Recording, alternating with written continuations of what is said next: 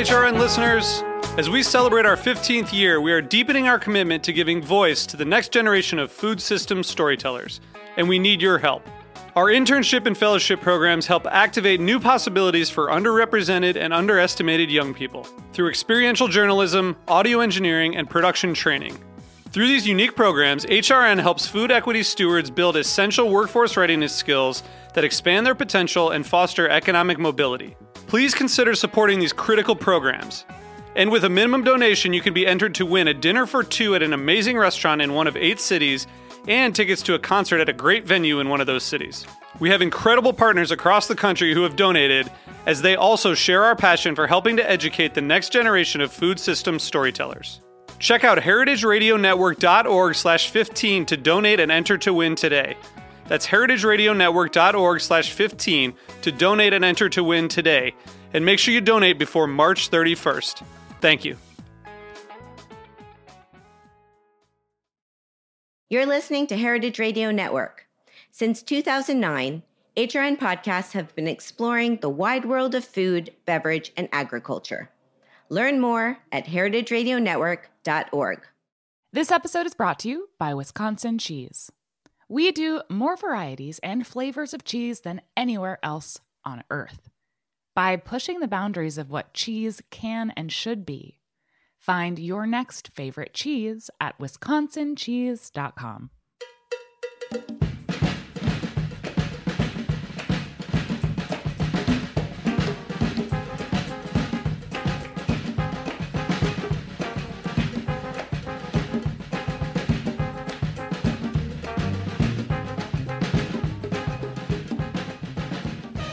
Well, hello. Welcome to All in the Industry on Heritage Radio Network. I'm your host and producer, Shari Bayer, and it is December 13th, 2023, and this is our 374th episode of this series, which is dedicated to behind the scenes talent in the hospitality industry. Today, I have a special on the road show from the LA Chef Conference, which took place on Monday, October 30th in Los Angeles and I participated signing copies of my new book, Chefwise, and I will share more details in a moment. First, as I do on every show, I will start out with my PR tip. Then later, I have two interviews with two wonderful industry people one who is a chef and culinary producer, and the other who covers the culinary industry. And I have two speed rounds and my solo dining experience. As the founder of Bayer Public Relations, I'm going to tip the show off with my PR tip of the week.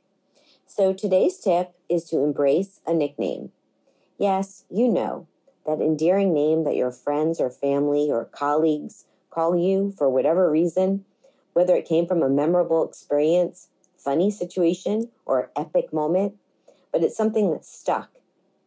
However, it came about, let it be. Nicknames are special and fun because they tell a story about you and your life without explanation.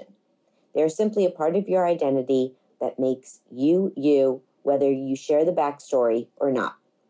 Oftentimes, they can honor a loved one or represent your personality or brand, but whatever the case, be proud, as your nickname is yours, and that's all that matters. That's my tip today. Okay, so as I mentioned, today's show is all about the LA Chef Conference, which is a premier industry conference on the West Coast. And this year it took place on Monday, October 30th at the LA Trade Tech's Culinary Arts Pathway.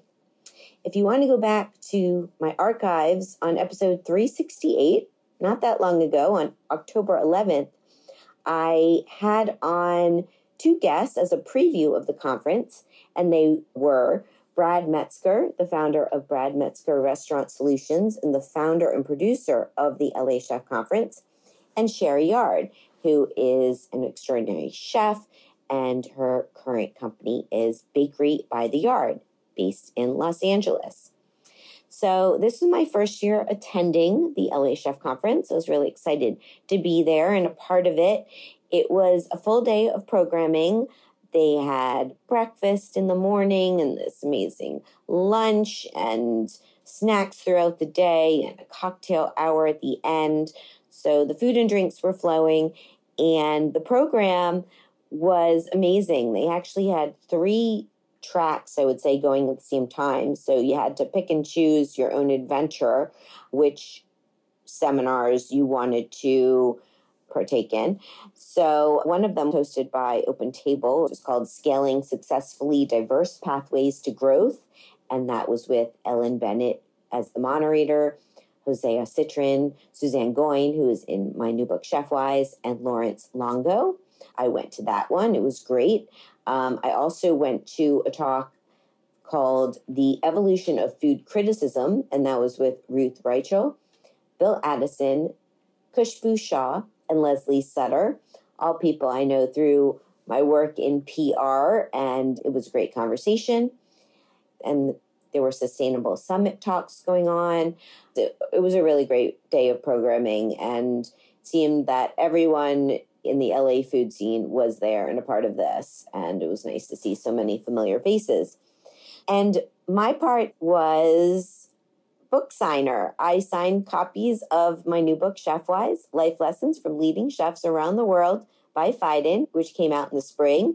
It was a real honor to be a part of the conference. Big thank you to Now Serving and especially to owner Ken Concepcion and his team for organizing the book signing at the event and bringing many copies of my book for me to sign. So if you're looking for a signed copy of Chefwise, go to Now Serving's website, which is nowservingla.com, and you can get your copy there. Now, my interview is coming up. I spoke with two really great people that I met for the first time. The first is Courtney Storer, chef and culinary producer of The Bear, which is streaming on Hulu, the very popular The Bear. Everyone industry has been talking about this show and how it really portrays the kitchen life and industry so well. And Courtney is a huge part of that as culinary producer of the show.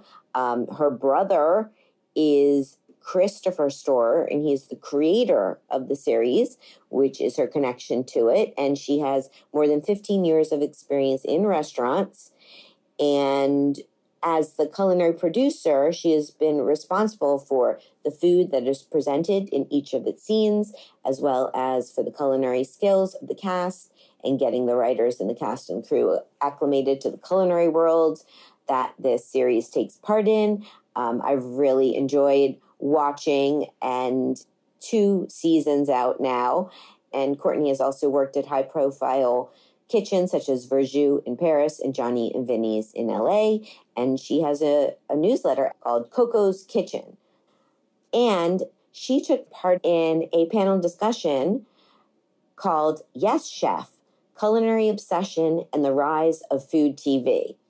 And this was moderated by Jordan Okun and her other panelists were Nyesha Arrington, chef and TV personality, and Phil Rosenthal, creator and executive producer of Somebody Feed Phil. So they had a really great conversation talking about food and TV. So I attended that and then I spoke with Courtney. You will be hearing about her life and her career and the bear. So stay tuned for our conversation. And then following, I speak with Matthew Kang. He is the lead editor of Eater LA. He has covered dining, restaurants, food culture, and nightlife in Los Angeles since 2008. His work has been featured in Angeleno Magazine and Taste Cooking. He is the host of K Town, a YouTube show covering Korean American food in America. And previously, he was a commercial bank analyst and received a business degree from the University of Southern California. So, those are the two interviews coming up. First, I speak with Courtney or Coco, which is her nickname. And then I speak with Matthew, and that interview is a, a little longer. So I hope you enjoy, and I'll come back and share my solo dining experience. So here you go. Okay, so hello, Courtney Coco Storer. Hello. nice to meet you. I mean, I feel do most people call you Coco? We just met, yes. so I don't want to. I don't care. Yeah, Coco, Courtney, whatever, I, all the above. Well, it's so nice to meet you yeah. here in sunny LA. We're at the LA Chef Conference. You just did an amazing panel. You want to talk a little about that being in TV and yes, chef. Any takeaways from your conversation?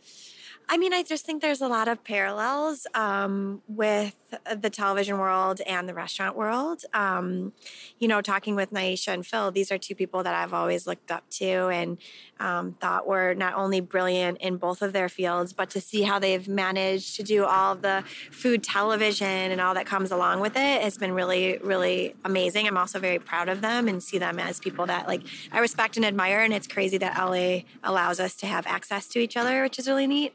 Um, I think as we all kind of talked about, you know, making food for television is a dream. It's incredible, but it also takes a lot of um, research and an incredible team and a lot of people who are are willing to kind of understand the world to make it you know real to the to the people that are watching it and the people that the shows are actually about. Yeah, amazing. So your show is The Bear, which has now had two seasons, which I've watched. I binged watched pretty much. So, what brought you uh, to work on that with your brother?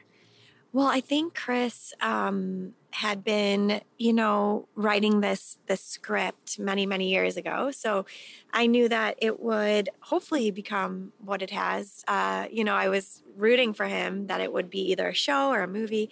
Um, and I think as things started to pick up momentum, um, he had brought on Matty Matheson and kind of allowed Matty and I to kind of take the reins on the culinary aspect of the show. And it just happened really, really fast.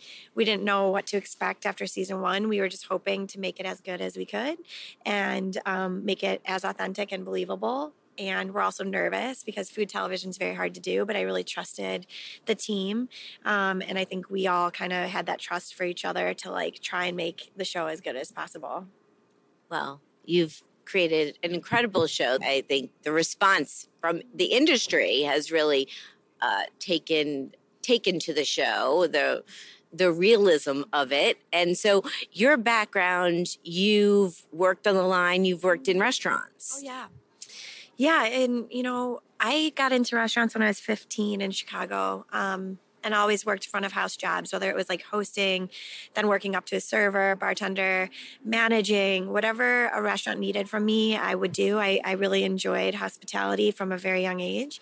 Um, was just worried that I couldn't support myself financially. Um, and it was difficult, you know, like when you're a server, you make more money than I knew that the kitchen was going to make. But really, my heart was curious about how to be a chef. And I wanted to learn how to make the incredible desserts and learn how to make the incredible steaks and fish and all these things. I had a real curiosity about food, um, but just was worried about, you know, uh, supporting myself and started, you know, at big corporations like UPS and Whole Foods. And then on the side worked, um, whether it be on the weekends or, you know, some nights I'd work at a restaurant, and I had someone just give me really invaluable advice to pursue uh, what I loved and try to make it work at all costs. You know, never turn back, and that's kind of what I did. I I had a regular job and went to culinary school at night, and the minute I was in culinary school, the first class, I was like, this is significant and this matters and I want to do this. Um, and so I just committed to it. I moved to Paris out of culinary school and took a lot of risks there, just not knowing the language and jumping into a kitchen. And I was way in over my head and, and was really green as a cook, um, but didn't give up and stayed with it as much as I could. And moved back to LA to visit Chris and was going to move back to Chicago. And he said, Why don't you try out Los Angeles and see you know what potential opportunities there are here in food because there's a lot of restaurants and great chefs coming up and I met Chef Ludo Lefebvre and then met Jon and Vinny and, and worked my way up the ranks uh, at this restaurant called Animal. And then began as the head chef of Jon and Vinny's in LA and helped them grow their restaurant. We built a couple restaurants together and then left to become a private chef and caterer. And uh, as that business grew, I had the space and time to take on the bear. So organically happened, but never would have predicted it. Yeah, it sounds like my career like, yeah, never would have predicted it. And I, I was thinking back to visiting LA. I don't know how many years ago, must have been over a dozen plus, where I went to Animal for the first time, and it was incredible. And yeah, I've been to Jon and Vinny's. Like I've been. I mean, you've worked at really awesome places, and the fact that you can use those skills and what you learn to apply now to TV is is pretty amazing. What would you say is like your favorite part of working on a TV production? I think the team is just so incredible. I look forward to working with all of them. Everyone has a very unique perspective, and to be able to collaborate creatively that way is really special. It does feel like a restaurant because you have everybody with different ideas and strengths and, and how they want to see things or what they want to bring to the show and how they want to collaborate, that it really is like a team at the end of the day. So I'm most excited about that to to trust each other to make something beautiful and then have people receive it really well is a really incredible thing. So we just hope to maintain that. And then what's the most challenging part of working with your brother? Wow. or the best part? Honestly, I love working with him. I'm classic little sister where I'm like, I will literally work with you in any way, shape, or form. Um, he's very good at his job, so it's really fun to watch him work um, because I've always understood his industry peripherally. I, I, never have got to be a part of it to actually see how incredible he is um, on set and directing, and the clarity that he has for his vision is like really amazing.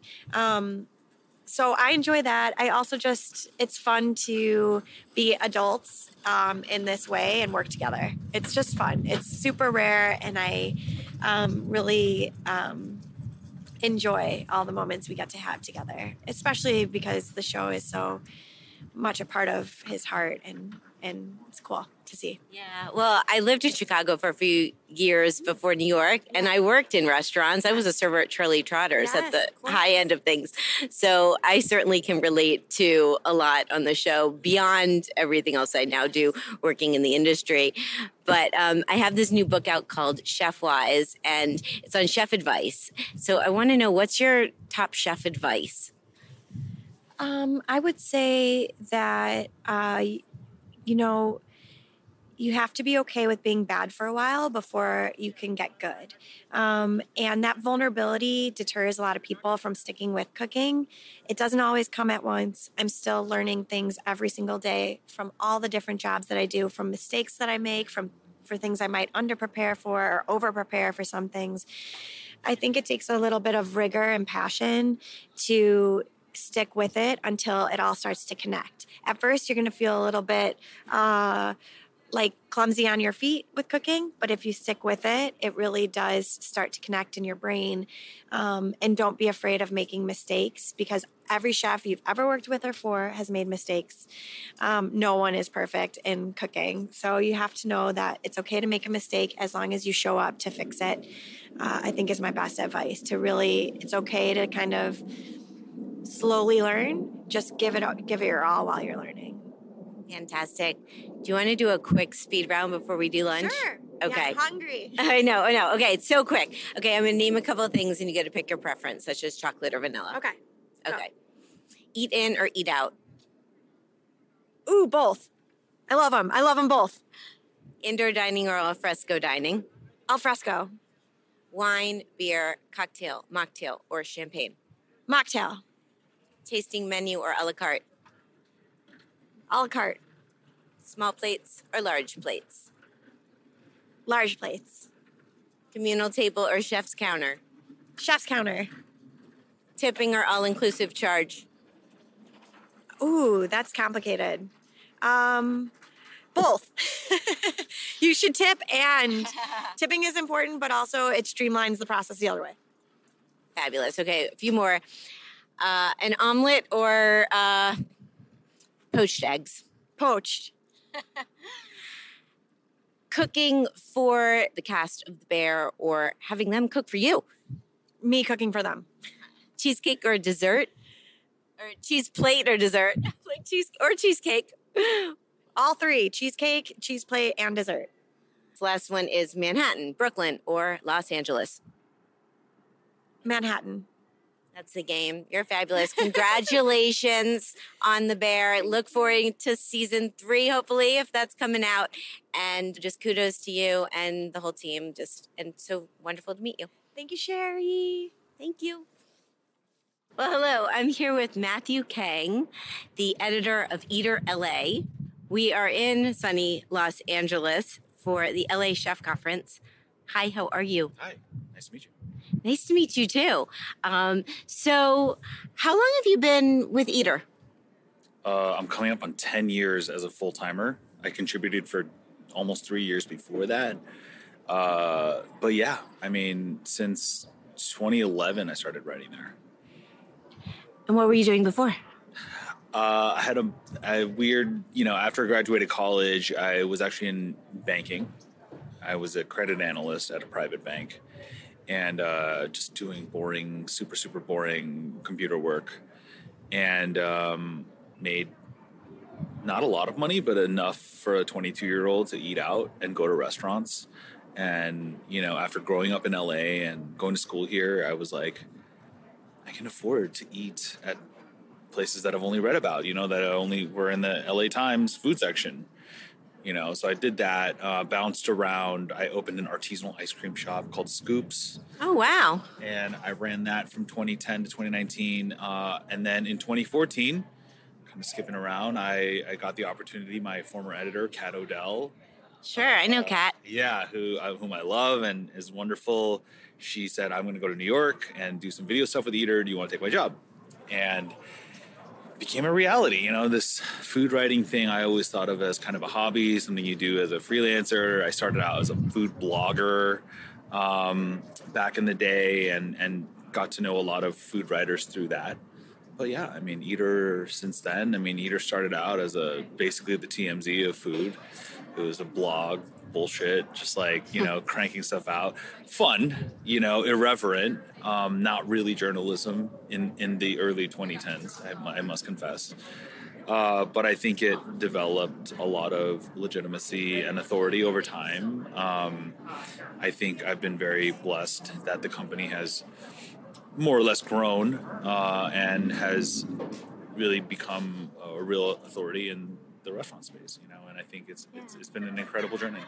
I started doing PR over 20 years ago, and I met Ben and Lockhart when they started Eater, and have been following along and reading it probably daily since. I would say, though, it, it became pretty quickly a must read for someone, at least a publicist who's who's representing restaurants and um, the coverage has always been i mean it's changed over the years but it's always been i think relevant and like um, important Yeah, I mean, Lockhart always told me that the goal was to be the page six of food because everybody loves page six. Yeah. And and he said this to Angelino, who didn't read the post and didn't really know what that meant.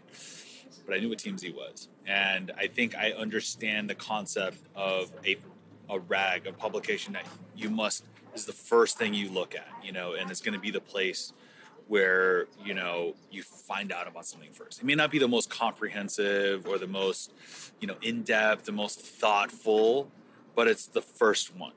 yeah And I think there's value in that. It that was the training that I got that first wins. You know, one of the former dot com editors, um, Raphael Brion, who was like he was like be first, first wins, and and that was always a sensibility for me, and that was fine with me because I I'm not a trained journalist. You know, I didn't go to journalism school.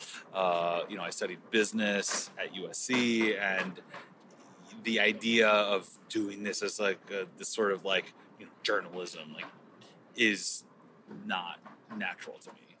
i'm not a trained podcast host No, no, and that's- i think a lot of us kind of fall into what we do and you kind of learn on the job and figure it out right I've been, I've been lucky in that like Eater has been very patient, has been a publication where I've had to grow and I still have a lot of growing to do and learning. Um, I'm not, you know, an amazing editor. I'm not an amazing copy editor. Um, I, what I really enjoy is thinking about LA, the LA food scene, the restaurants here, the players, the people. I think for me, growing up in LA, of course, like the sensibility of covering mom and pop restaurants and in small indie restaurants, um, that's really where my passion was, you know, to highlight and feature places that don't have PR, that don't have uh, anything written about them. You know, and I think that comes from the sort of school of Jonathan Gold. That's what Yeah. made Jonathan Gold is that he um, was able to sort of uncover or discover places. We don't even like to use that terminology anymore because there's a very colonial, you know, perspective. But at the end of the day, if we can shine lights on uh, underserved neighborhoods and areas and chefs and people that are super talented, then um, that I see as an incredible privilege, and it's like the, the thing that makes makes me really happy. And and the fact that Eater has encouraged that has grown into that. It's not just about like sleek, you know, chef uh, you know, big budget restaurants. Those are also part of our coverage now, and we we do. I think we do better than a job than anybody to write about those places and to feature them and to talk about what's cool about the newest, you know, the newest Evan Funke restaurant or whatever. Right. But um, I think it comes as a balance to like the way that normal people eat, the way that people can afford to eat on a regular basis. So, how would you say your coverage has changed over the years since you've been covering Los Angeles for Eater? And did you introduce like a new column or a new theme? I mean, you guys have always been known for your maps, and I feel you've developed different style maps, and the maps are so useful as a consumer. Yeah, I think I think it's interesting. The cover, you know, Eater started out as a blog. I think Eater started out as a kind of publication that was snappy and quick, two three hundred words.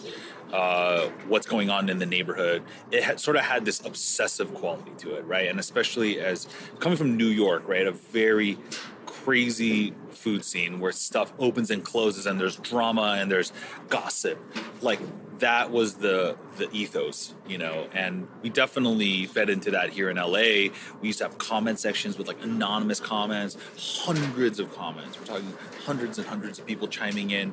I essentially started out as an eater commenter. That was like my first involvement interaction with the site and then eventually became Yeah. a contributor and then i became an associate editor and that's kind of the, like a running joke you know? I didn't start out as like this like i wasn't like hired to to really Right. do this but eater now is very much what i believe to be a much more thoughtful journalistically sound and it's the kind of publication that has wants to tout its integrity when i write something i have editors i have my own staff edit my stuff and then we have multiple rounds of people looking at it thoughtful voices to consider you know the veracity of things you know the sort of uh, perspective, the diversity of voices, um, so that when we do report on stuff, it is as accurate or as reflective of what's happening in the world as you know the LA Times or the New York Times or whatever. Like I don't see a distinction now in that. Yeah. You know, and I think that it's really annoying that a lot of the legacy publications kind of look down on other publications because oh we're not going to link out to them we're not going to give them the credit of like first writing about these places i almost don't have time for that mentality like eater is now we i cannot believe that our team of right currently three full-timers I was can about to ask produce you. the amount of work that we do and the amount of reporting that we do and yet we still get a lot of people saying you don't cover us enough or you haven't been here yet blah blah blah i'm like i have a limitation to like my body Yeah. the amount of miles that my car can drive, you know, and the budget that we have. It's it, we in in in light of all those constraints, we try to do the best possible to mix original reporting, you know, high quality like first looks, openings, you know, those kinds of things that people want to know about or closures. And service content, you know, maps, where to get the best burgers, where to get the best this. Like you have to balance those things because I think people engage with food differently, you know, depending on the purpose. True.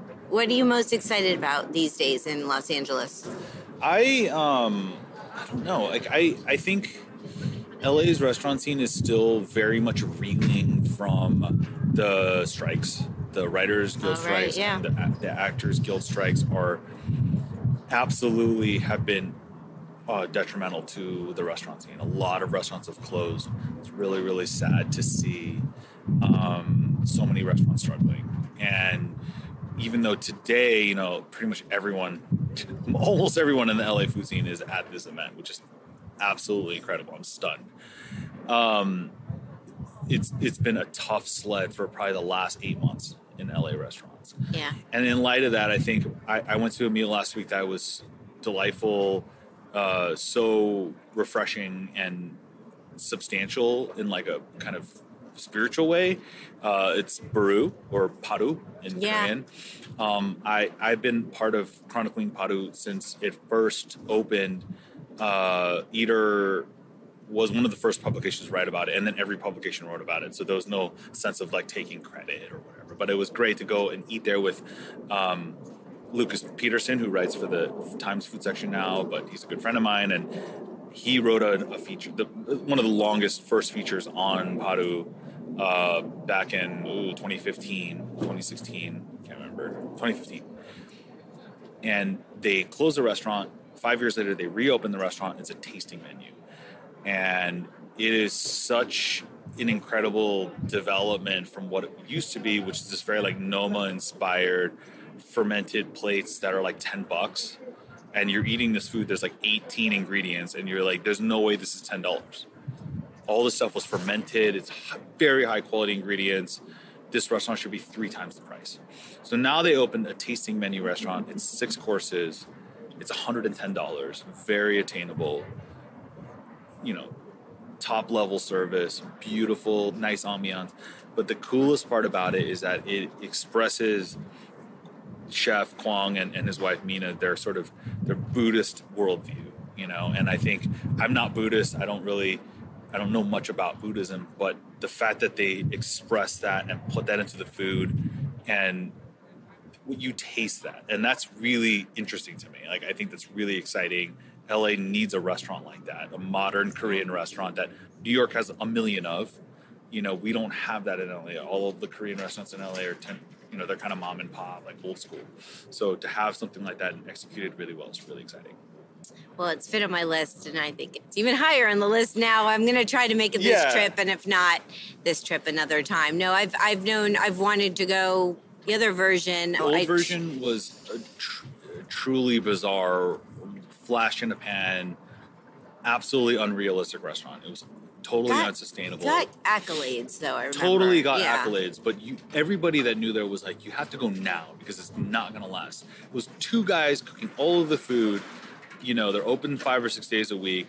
They're charging ten to fifteen dollars for these plates that are extremely elaborate in a frankly junky strip mall, you know, in East Hollywood. And that was you just knew that was not gonna work for anybody. So so this restaurant Yeah. is kind of the opposite. Like Kwong, the chef, is has gotten married, he has a kid now, and it's like Right. this is like a grown-up version of that, you know. And I think that it's there's definitely a discussion about whether or not it's the same, like if it hits the same way. I think a lot of the fans of the original Baroo are going to be like, well, you know, it's a lot more expensive. But you know, life goes on. We're in a post-pandemic period now, and I think we have to appreciate all of this cool stuff as it comes along. Well, I look forward to checking it out. Yeah. You said something that made me want to ask you how important it is it to be first? That's interesting. I mean, I think it's not always that you're first. Uh, I think that Eater LA in particular, I, I think I'm very pleased to say that we are seen as the publication that does publish first.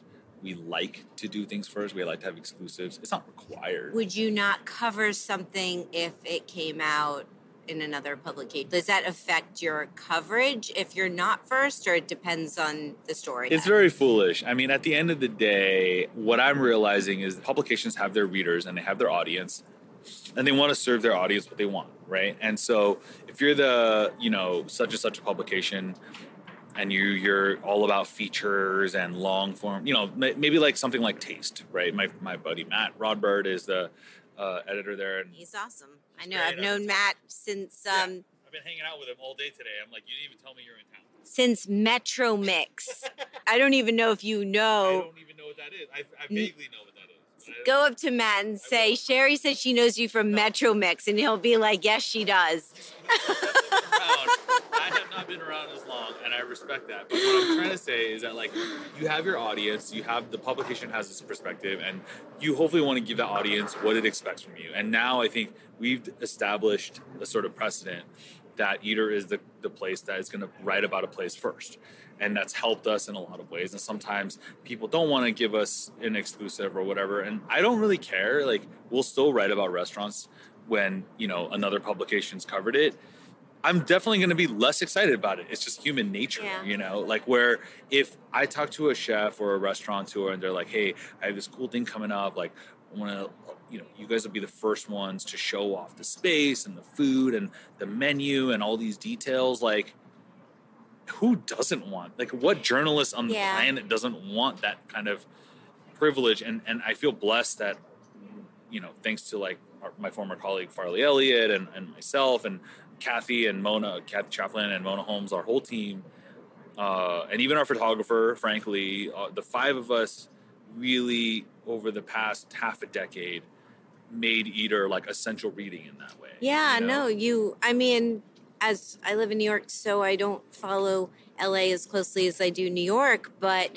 you do an incredible job. I think it says a lot too that you've been with the the organization for a long time and that because you've been covering the LA restaurant scene, you've seen the changes, you know, what people are talking about. Yeah, I used to. I remember I used to when I would talk to kind of like old school uh, LA Times writers, um, you know, former editors, or uh, even Jonathan Gold. You know, I definitely think there was a sense of like, who the hell are you? Like, and what do you think? You know, what business do you have being here? And I have to say, I kind of agree with that. I don't know if I had a, if I deserved a place here or like covering the food scene in Los Angeles. I do know that I grew up here. I've been going to restaurants my entire life. My parents were passionate about going to restaurants of all stripes. And, you know, I have the knowledge and the experience of food that I have. And since I started in 2010, really going into this, I've, I've traveled the world. Uh, I've been to a lot of really great restaurants, high and low, all around the world.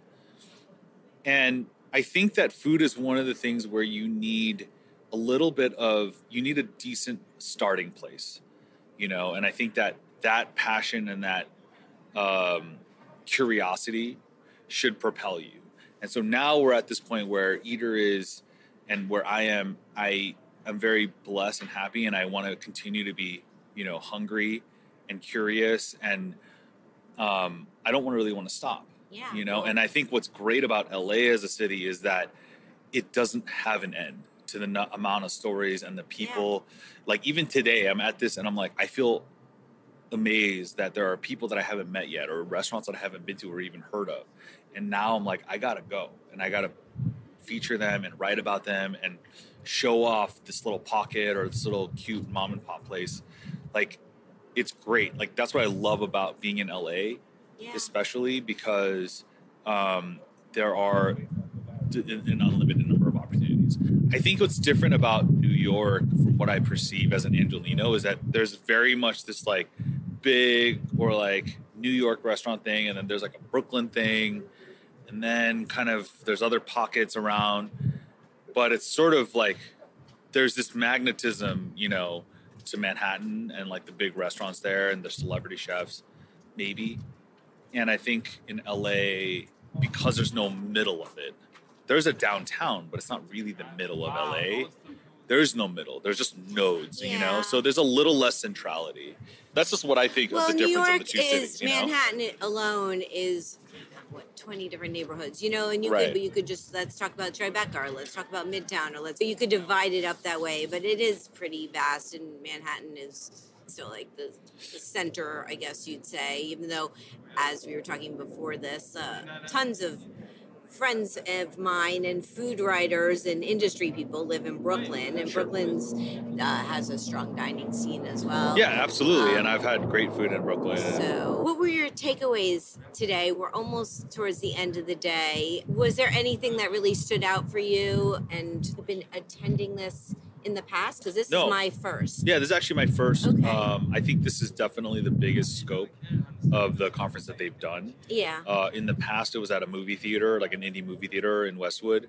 To have it at this location, this is LA Trade Tech, and actually, a buddy of mine has been here, and it's it's, it's an astounding culinary school. I mean, it is a standalone building in the middle of LA Trade Tech, which is certainly not a school that's known outside of you know LA. Yeah, I wasn't familiar with it. But until if you now, look at the it's a facility, I mean, really it, great campus. it's stunning. I mean, there's upstairs, huge kitchen, state of the art. So we're meeting here, and I'm amazed by the sort of beautiful facility, um, and it's so and how conducive it is to this kind of event. I was definitely very skeptical in the past um, about who cares like who wants to be at events like this and i understand that a lot of people here are industry you know industry writers media pr chefs i don't know how authors. many like sorry authors yes yeah, writers yes you know uh, but I, I, wear a few hats but, but yes, yeah no it's a mix and yeah. and it is largely la california there's some people like me who flew in for it so. absolutely and i think that there's um it's an interesting idea because it's a combination of it's it's for people that want to learn about food and engage with chefs and restaurants and have a deeper understanding like I, the panel i just went to was on um, you know parents and how people can raise children in, in the restaurant industry oh and, you read that one yeah i was at the one with uh, bill addison and the yeah the food media one yeah. is like it's funny like i don't need to go to that like that's like too that's like close yeah. to home. Like I know, I literally know, like work with Lesley Suter, and she's amazing. I I've known Bill since he was with Eater, and I still, you know, we chat regularly. Uh, I, you know, yeah. and then Ruth, I've I've met her before, and I've yeah. chatted. Uh, I've yeah. been reading Ruth since you know back in the day, and read her books and everything. But but I think that was like okay, cool. And, and it was great. I'm it sure it was great. Oh my god, you guys were hooting and hollering through the walls, and uh, our our room did not have as many people, you know. But what was great was that we had a nice that our panel had a nice discussion about all the challenges in the restaurant industry that uh, involve you know raising a family and finding balance and work and life. And you know i think those are great questions. Um, what it will be interesting is how this conference develops and whether it can draw more kind of like just ordinary passionate diners. You know i think in the eater reader would be very interested in this. We actually did an article uh, early on about what to expect that something like this was a very brief thing and and actually was very well read and so i think next year we might go a little bit harder you know if this is an annual event then it'll be something that we can try to partner with i know Brad Metzger definitely wants us to. Uh, the the organizer is he's he's always been asking, yeah. and I think for me it was like just experiencing it first and seeing the people here and seeing a very very high level of involvement with the LA restaurant community is very encouraging. Well, awesome. Well, so great to meet you. And before we get back to the end of this conference, would you like to play my speed round? Sure.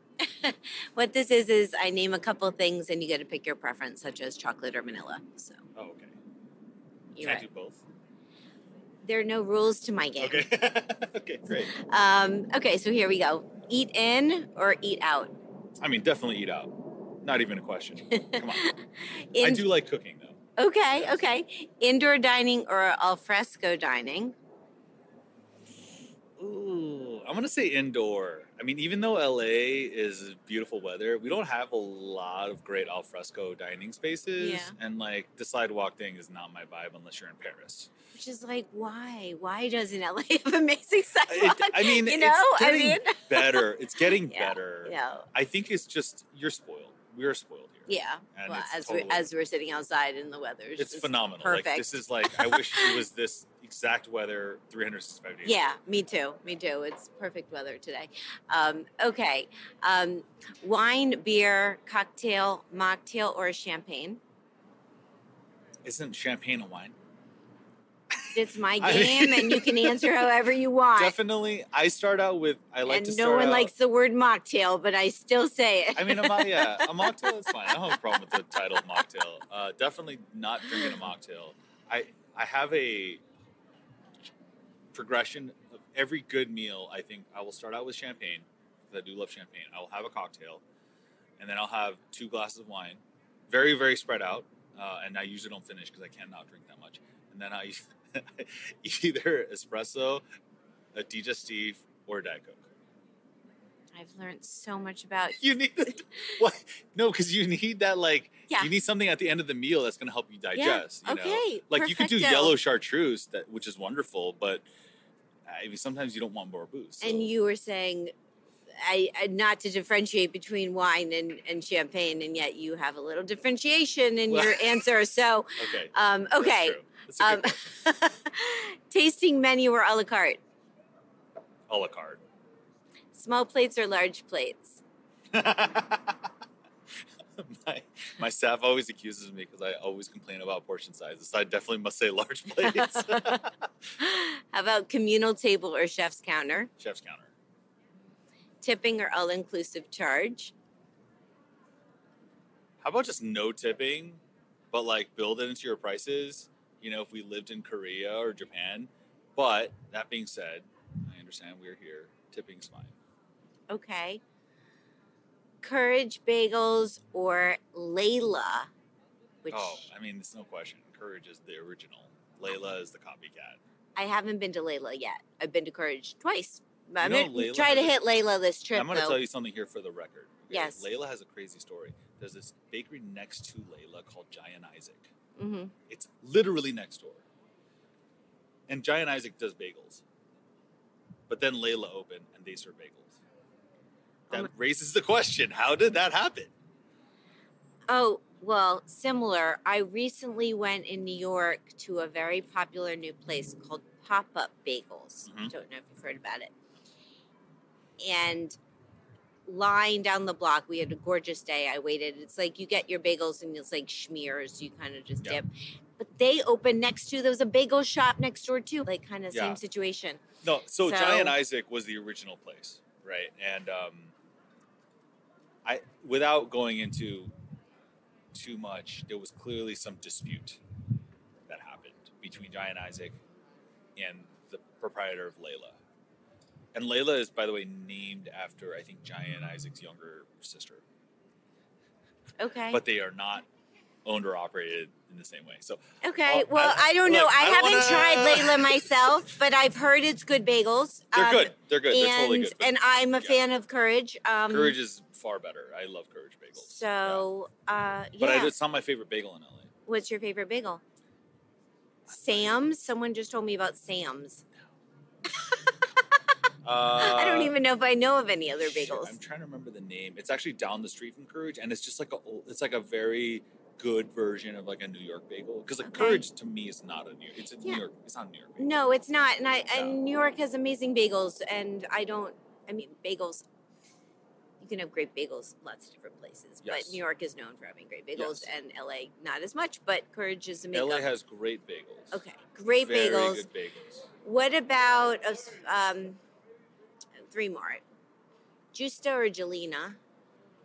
Gjusta, Gjelina is a more annoying version of Gjusta, Um, and and Gjusta is the most annoying restaurant in LA. Oh, I'm a fan. I'm gonna. Yeah, I love I it. always, I always try to go there every trip. Well, every everybody wishes in the world that a they were rich enough to be able to afford Gjusta and have Gjusta next door to them. That would be literally the dream. If I was a Yeah. billionaire, I would either It's such a good replicate them next to my house or just move into the building next door to Gjusta because it is a perfect everyday deli. You know, grab and go counter, prepared salad. I love their cured fish. Their pastries are amazing. It's just a shit yes, show of an experience. They do the number thing, but it's poorly done. You don't know where to order. Last time It's I went, I went at an off hour, like three o'clock a weekday. Got a little pastry, Oh, coffee, sat That's a good move. outside, did some work. Um. Anyways, okay, two more: cheese plate or dessert. Dessert, for sure. Manhattan, Brooklyn, or Los Angeles, How is that even a question? I mean, where? because it's my game. I'll tell you this: New York is definitely my second favorite city in the world After, after Los Angeles because I live here and I love Okay. it here and I never And left. I've never lived anywhere else. and then if you had to pick a borough, and I'm also not being fair because I'm not asking you Staten Island, Queens, and and the Bronx, but it's my game. Yeah. So between Manhattan and Brooklyn, I gotta say Manhattan. I mean, I Okay. I spend most of my time in Manhattan. Um, I I like the Lower East Side. I love East Village. I love Chinatown. Um, I like Lower Manhattan. I don't know if that's a, a concept to love. It's all Yeah. it's all lovable, and that's the game. Uh, Upper East Side, not my vibe. Yeah, I don't get over there as often. Upper so, West Side's all right, but it's just I feel like you're so far from stuff by the time you're up there. Uh, not to be mean to like entire. No, you're not. I live I live by Columbus Circle, which is the lower upper I west actually side, like that area. and it's I stayed there last time. My friend lives in like, oh nice. and I actually re- I went to like a pizzeria Boulud or was that? still- Yeah, he's still very, yeah, Boulud, he has a few spots right there, Lincoln Yeah. Center, and it's very, it's easy to get around. You're close to the park. I liked it. It's a nice neighborhood. I liked it. That's a good place to live. Yeah.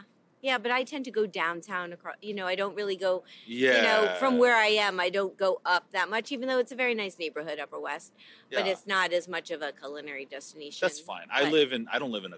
I mean, I live in Torrance. It's like 20 miles south of downtown. Like it's a suburb. Like where? Yeah. No. yeah. Um, You don't know. okay. But like, it's like it would be like living in, you know, Fort Lee. You know, like it's not it. not anywhere near.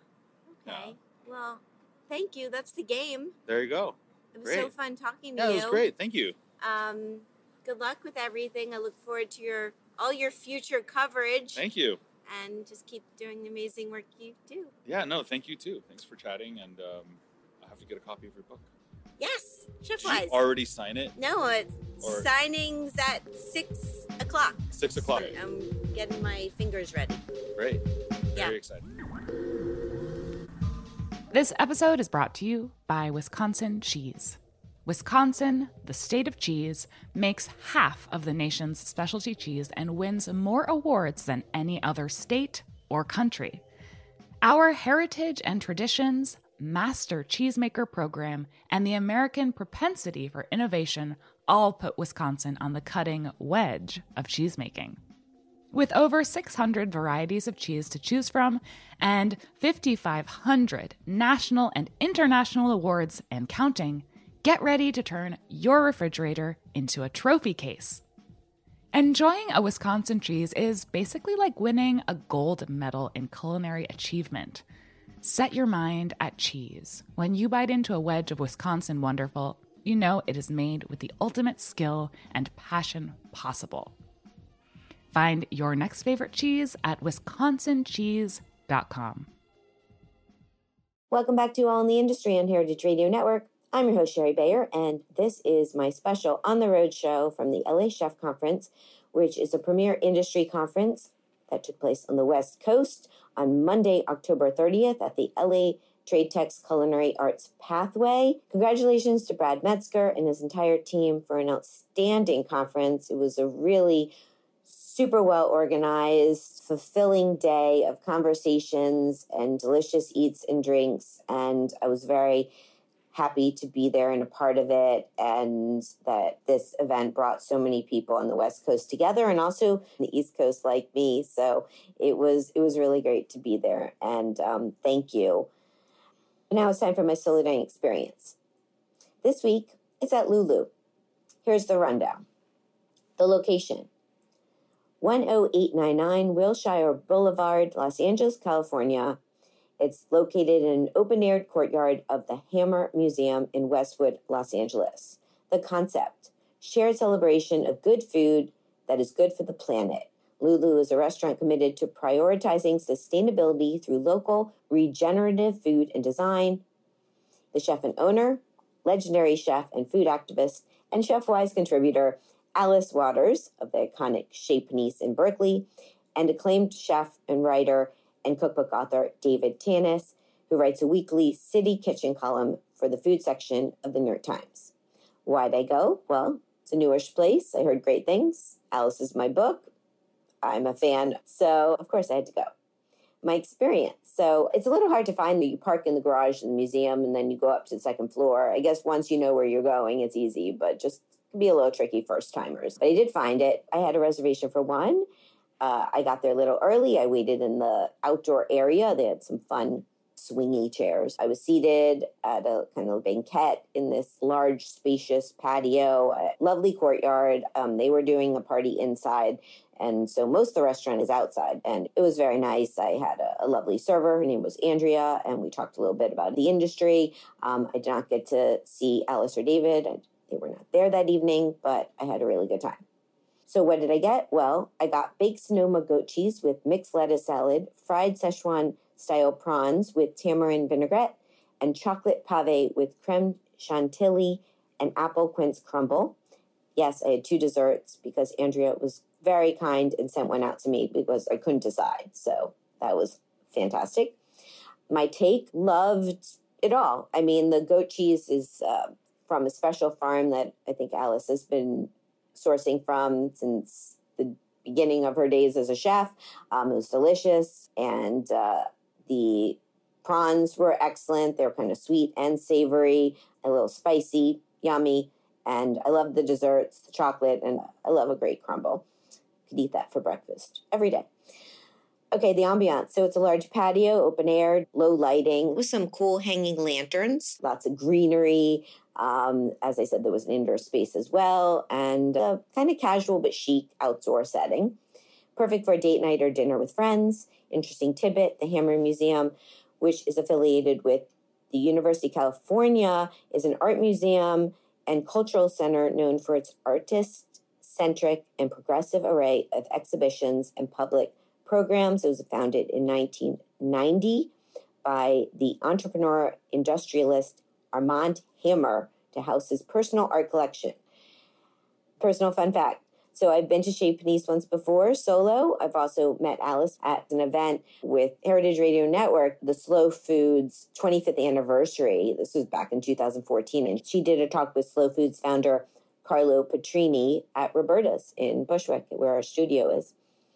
So the cost of the meal was $60 plus 18% service charge. Would I go back? Yes. Website lulu.restaurant IG, it's Instagram at Lulu Restaurant LA. So there you go. That's the show. I hope you enjoyed listening and many thanks to Courtney Storer, Matthew Kang, Brad Metzger, the entire team behind LA Chef Conference. It was a thrill to be a part of it, to sign books of ChefWise there, and I hope to be back in the future.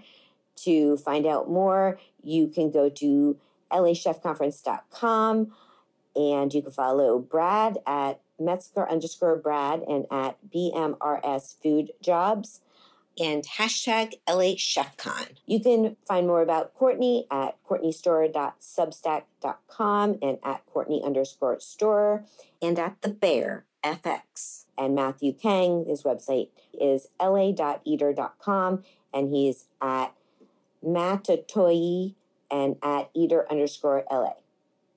You can follow me at Shari Bayer at Bayer PR and at All Industry. My Facebook page is All in the Industry. My websites are BayerPublicRelations.com, ShariBayer.com, and AllInTheIndustry.com. All of our shows are archived at heritageradionetwork.org. We're also on iTunes, Stitcher, and Spotify. Check out my new book, ChefWise Life Lessons from Leading Chefs Around the World by Phaidon, now available wherever books are sold. Many thanks to my engineer, Armin. I'm your host and producer, Shari Bayer. That's a wrap for 2023. What an epic year. I appreciate all of you out there, all of my listeners, guests, supporters. Without you, there would be no All in the Industry. So thank you. Stay tuned for another On the Road show when I get back in 2024. It will be on Latin America's 50 best restaurants, which took place in Rio. And then I have a bunch of new interviews coming up. So till then, have a wonderful holiday season. Happy New Year. And thank you as always for being part of All in the Industry. Bye.